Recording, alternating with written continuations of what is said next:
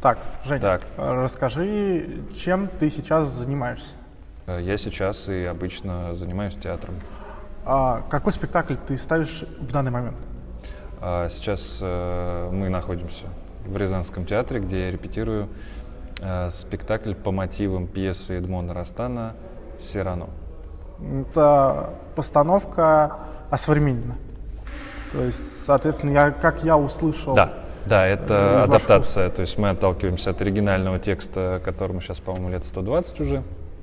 А, Это, в общем, такой э, очень важный текст для э, мирового театра, который часто ставится, по-разному интерпретируется. И, ну, в общем, мы тоже не прошли мимо. И идея, на самом деле, возникла довольно спонтанно, потому что я должен был репетировать здесь другую пьесу. И пока мы пытались с командой ее придумать, э,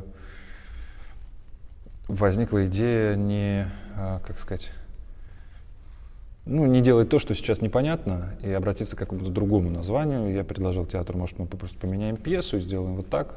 Они сказали, неожиданно даже для меня, а давай, классно. А, а история огромная, она такого, чтобы ты понимал, такого эпического масштаба. Это такие пять актов, где есть и это, и это. В какой-то момент действие происходит на войне, э, значит, героев убивают, потом проходит 15 лет, и, значит, герои снова встречаются. Ну, такая эпопея. А, и, конечно, к ней страшно прикоснуться.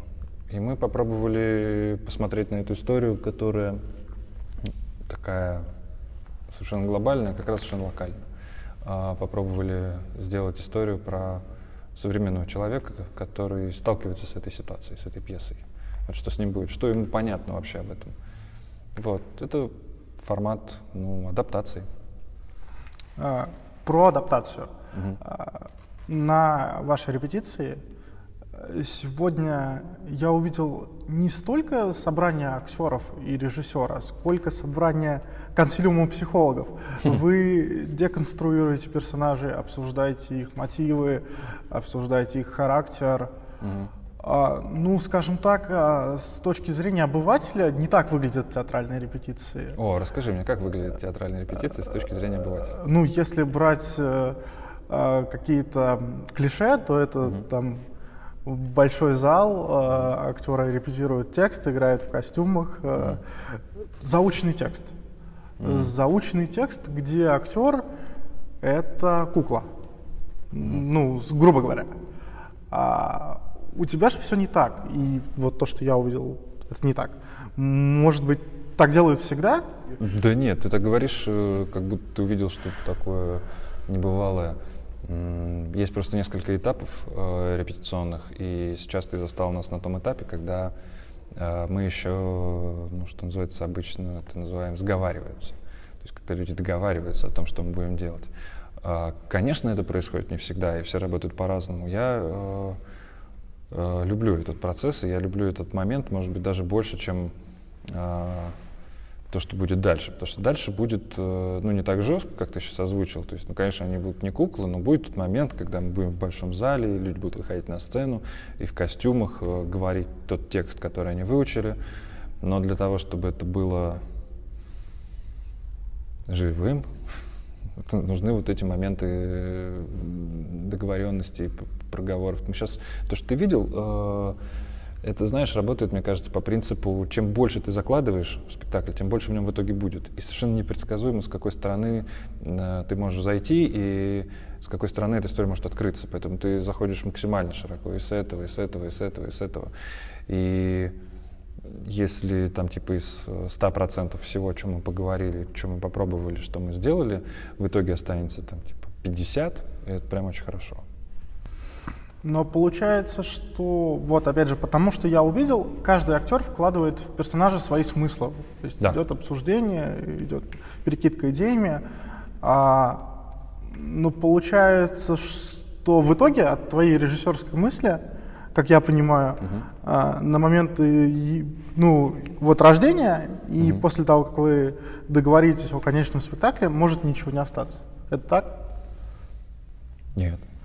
Э, То есть э, режиссер все равно дирижирует. Да. Но музыка Баха.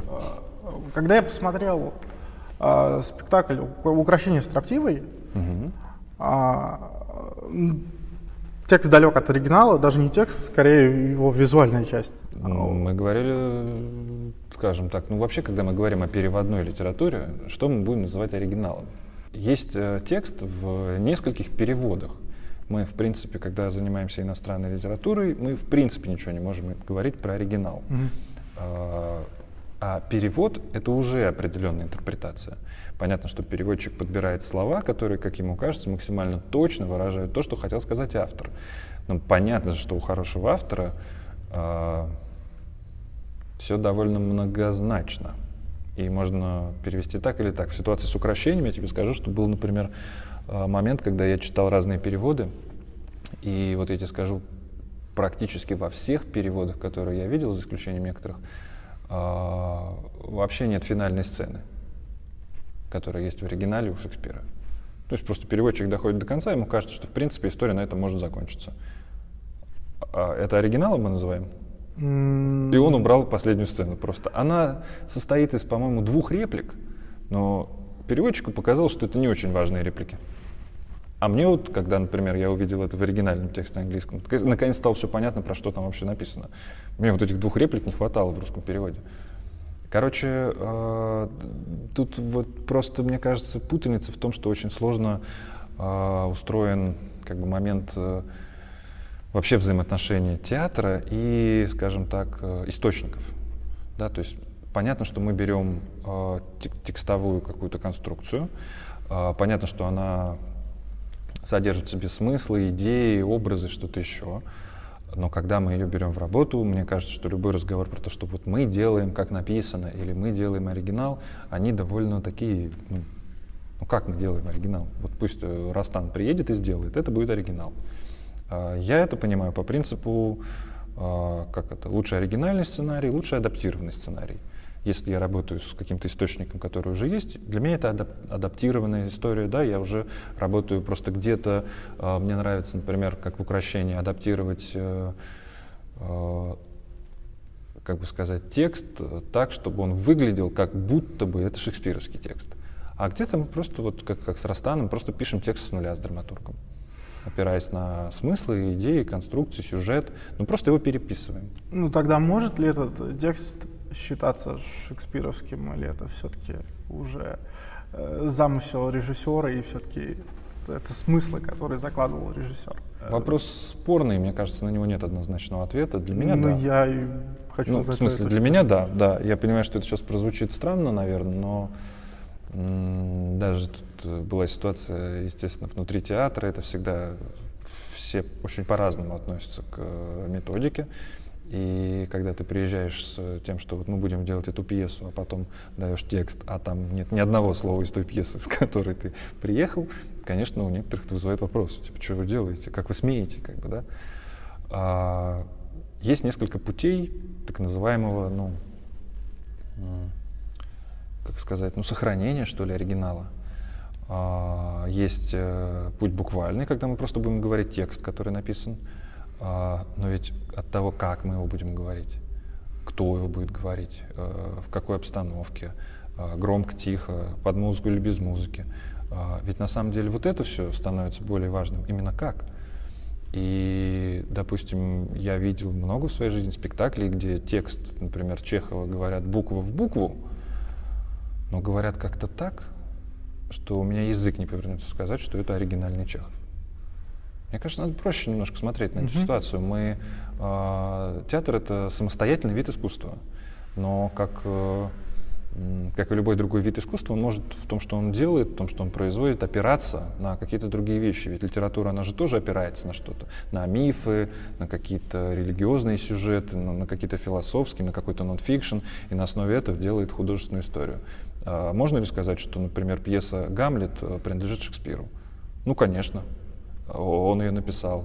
Он, он ее придумал или он ее частично заимствовал где-то? Ну, заимствовал, и что?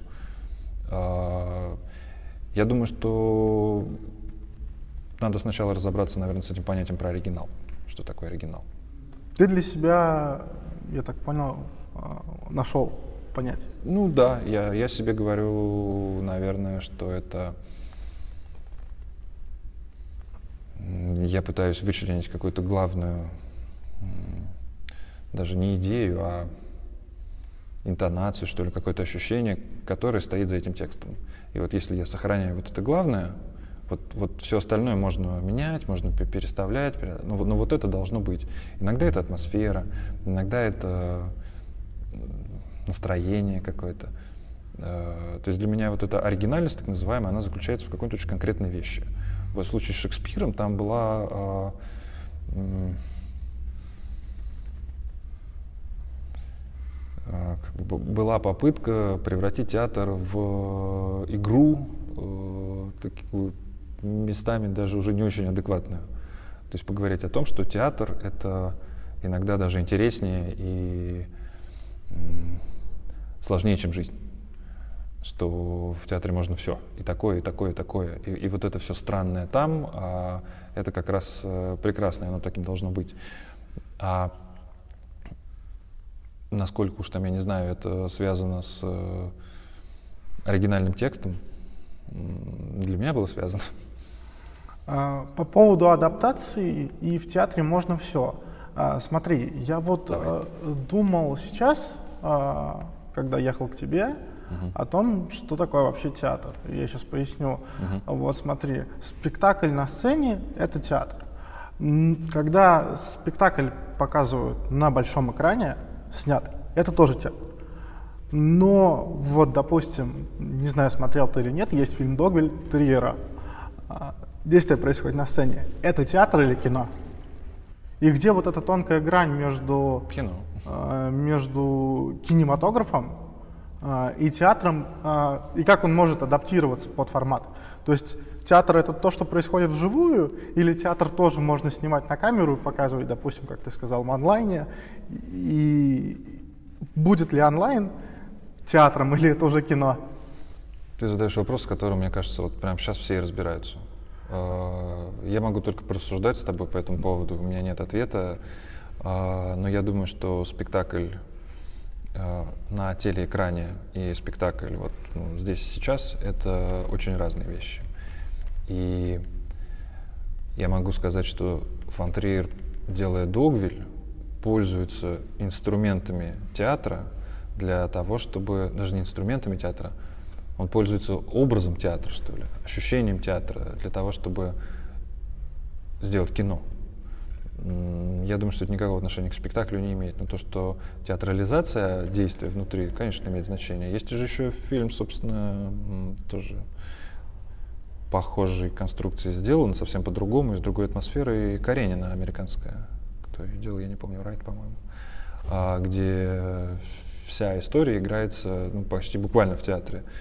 А, то есть это решение, это образ, и, а театр, ну, тут вопрос, как ты определишь, что это такое.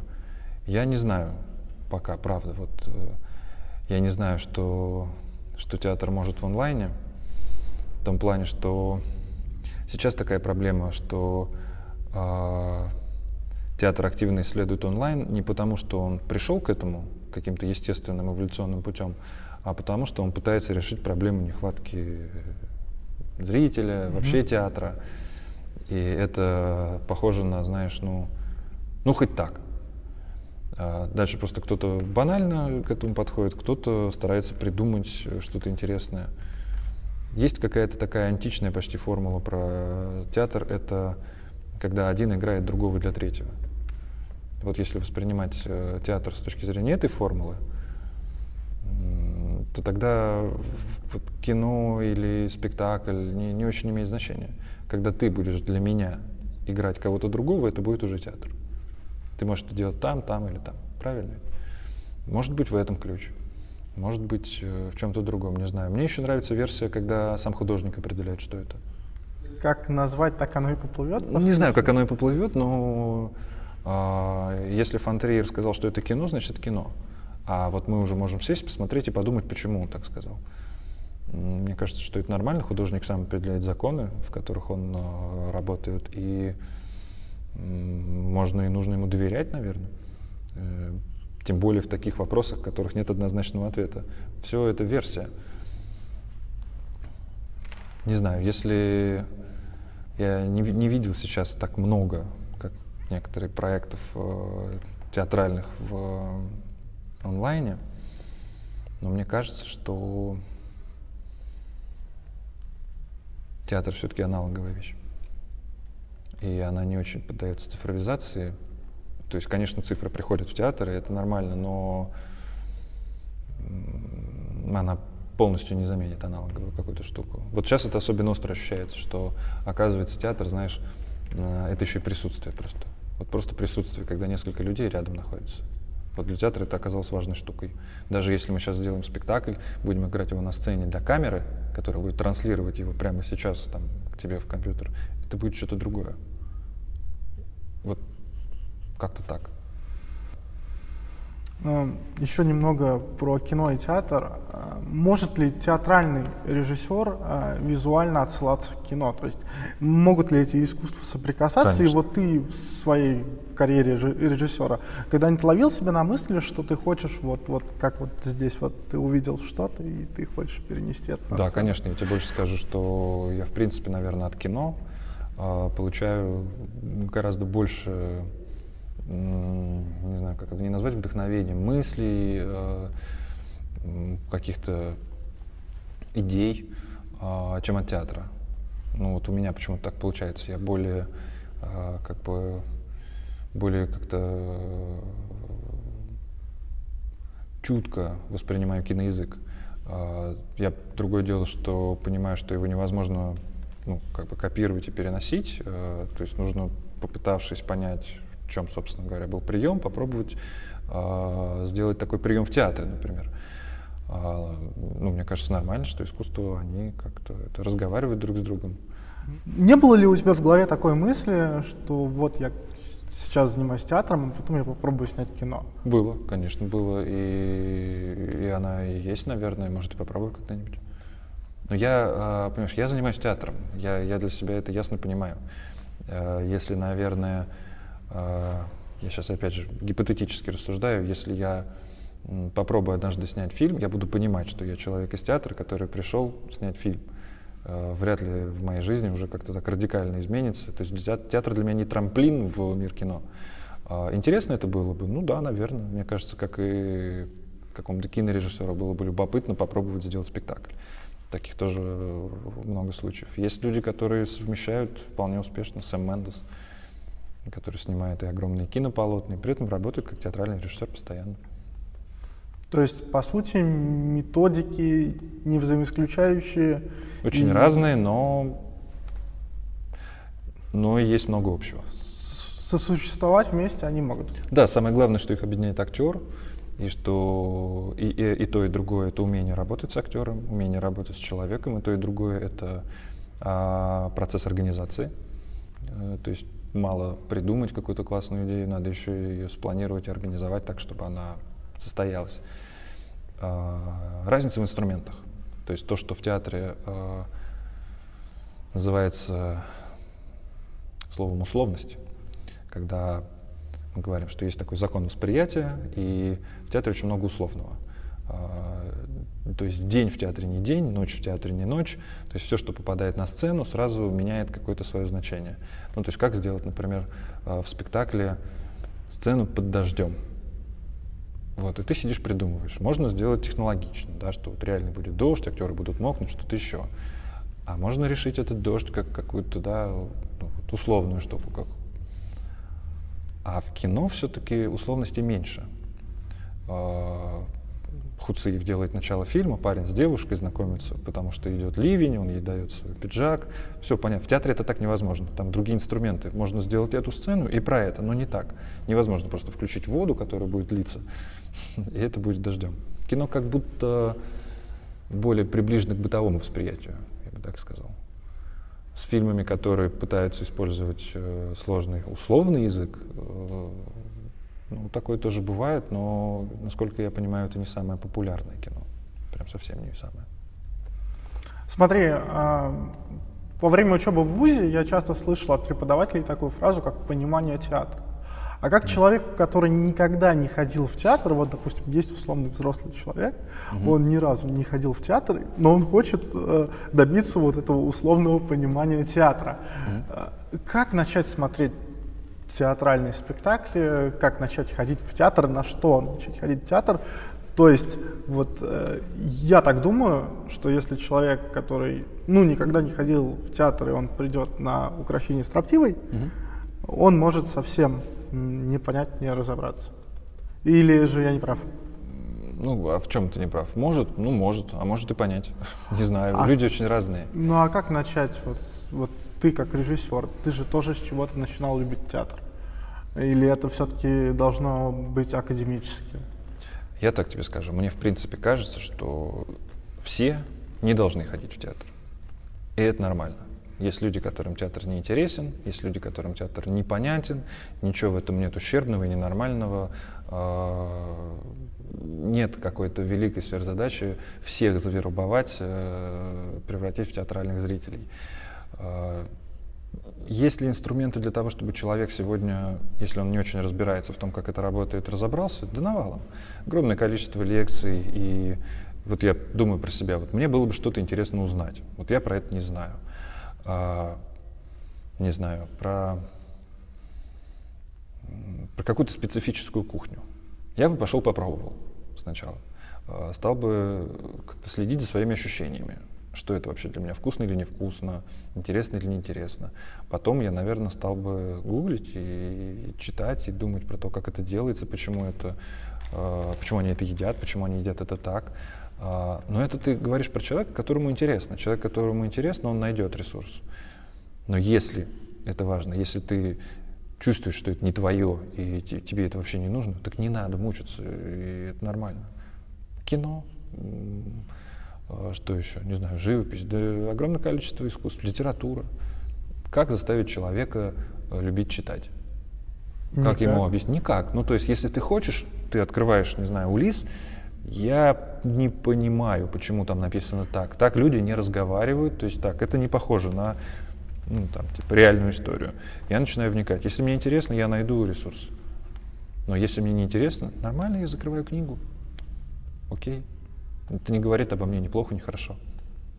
Мне кажется. Но Улис это все-таки вещь для людей, ну, скажем так, это не в порог вхождения.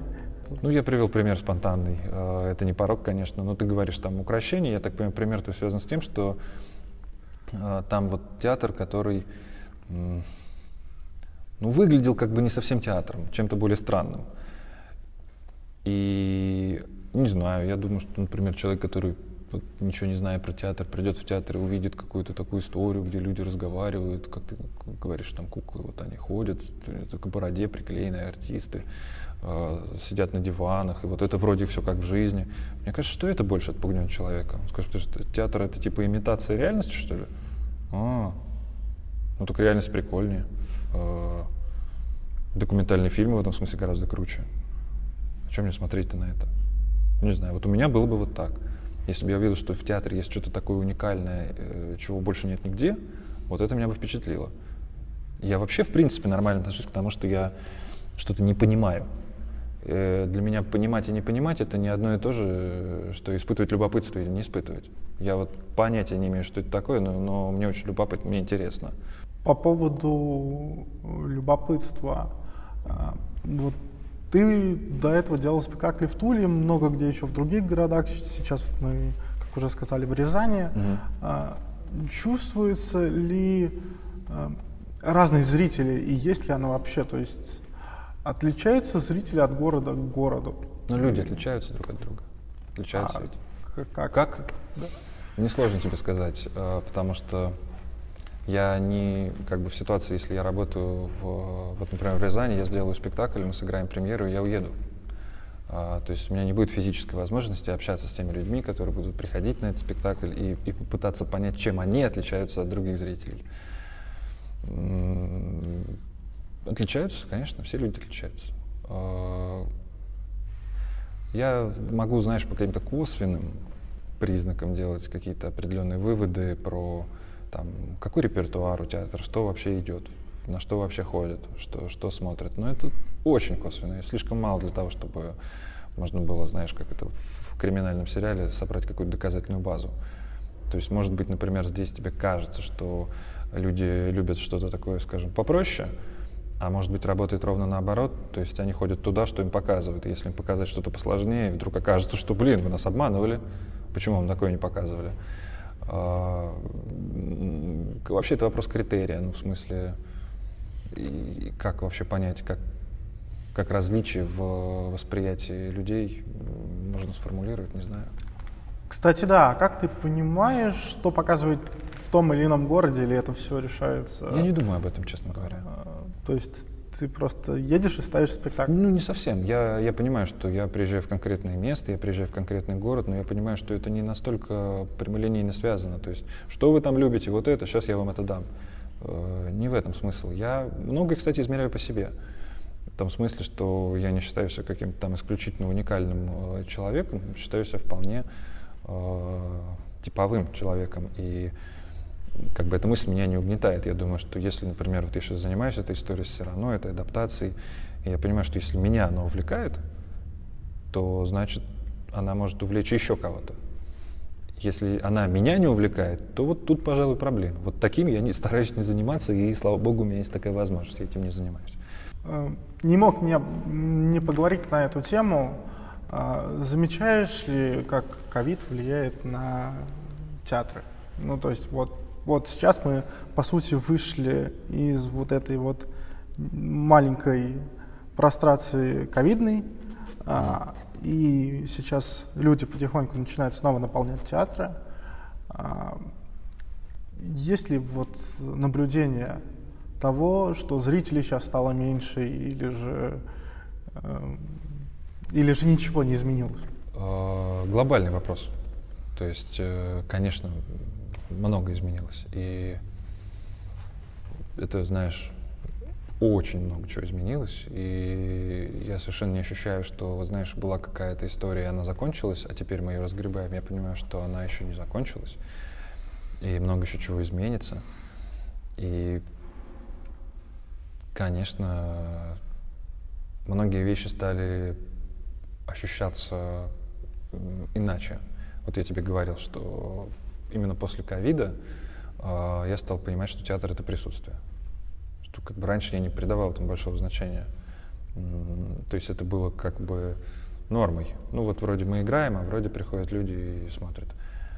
А сейчас ты понимаешь, что это... У меня была эта история в Калуге, как раз когда мы выпускали спектакль, и там была отменена премьера, как раз все только начиналось, был конец марта в прошлом году. И мы делали несколько прогонов, спектакль он уже был готов, э, с пониманием, что премьеры не будет, что люди не придут. И это было очень специфическое ощущение. То есть как-то это было странно, потому что а, а зачем мы тогда это делаем? То есть ты вдруг с этим сталкиваешься, знаешь, не в теоретической базе, прям реально. Вот мы репетируем, готовим, чтобы все было круто, и, и знаем, что люди не придут. И потом к нам на сдачу, мы сделали закрытую сдачу, пришло несколько человек. Вот прям, понимаешь, да, полный зал театра, и там сидит ну, человек 20. То есть вот точечками там. И было круто. Вот было уже не важно, что полный зал или не полный, были люди, и, и сразу все стало происходить. Было присутствие. Вот сразу одни стали играть, другие для третьих, и все заработало. Возник какой-то азарт. Но это понимаешь, это прошлый, прошлый март, это тогда еще почему-то казалось, что это действительно на месяц максимум. Сейчас есть ощущение, что это не закончится никогда, и что нам всем надо будет как-то привыкать к новой жизни, учиться с ней работать. Понятно, что, я думаю, люди, наверное, стали относиться к театру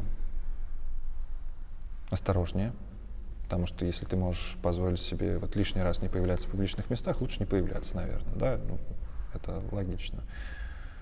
Понятно, что театр стал сложнее работать со зрителями, их стало, наверное, меньше. А, но, блин, есть и плюсы, и минусы во всем этом. Присутствие человека стало более важным, тактильный контакт стал более важным. Когда ты приходишь на репетицию и вы снимаете маски, э, ну, потому что невозможно репетировать в маске, просто невозможно. И, и это становится уже каким-то событием для вас. что вот вы вместе как будто садитесь в какую-то лодку и куда-то уплываете, и вот там какая-то другая степень доверия друг к другу. То есть спектакль — это событие не только для зрителя, но и для актера? Конечно, не только для актеров, вообще для... для ты представляешь, какое огромное количество человек работает над спектаклем начиная от э, актеров, которые там осваивают текст, параллельно там строят декорации, параллельно там снабжение делают закупки, находят именно ту штуку, которую нужно, а не эту. Параллельно художник, художник по свету, композитор. Большое количество людей работает, чтобы в итоге это все сошлось во что-то. И да, для нас это все тоже большое важное событие.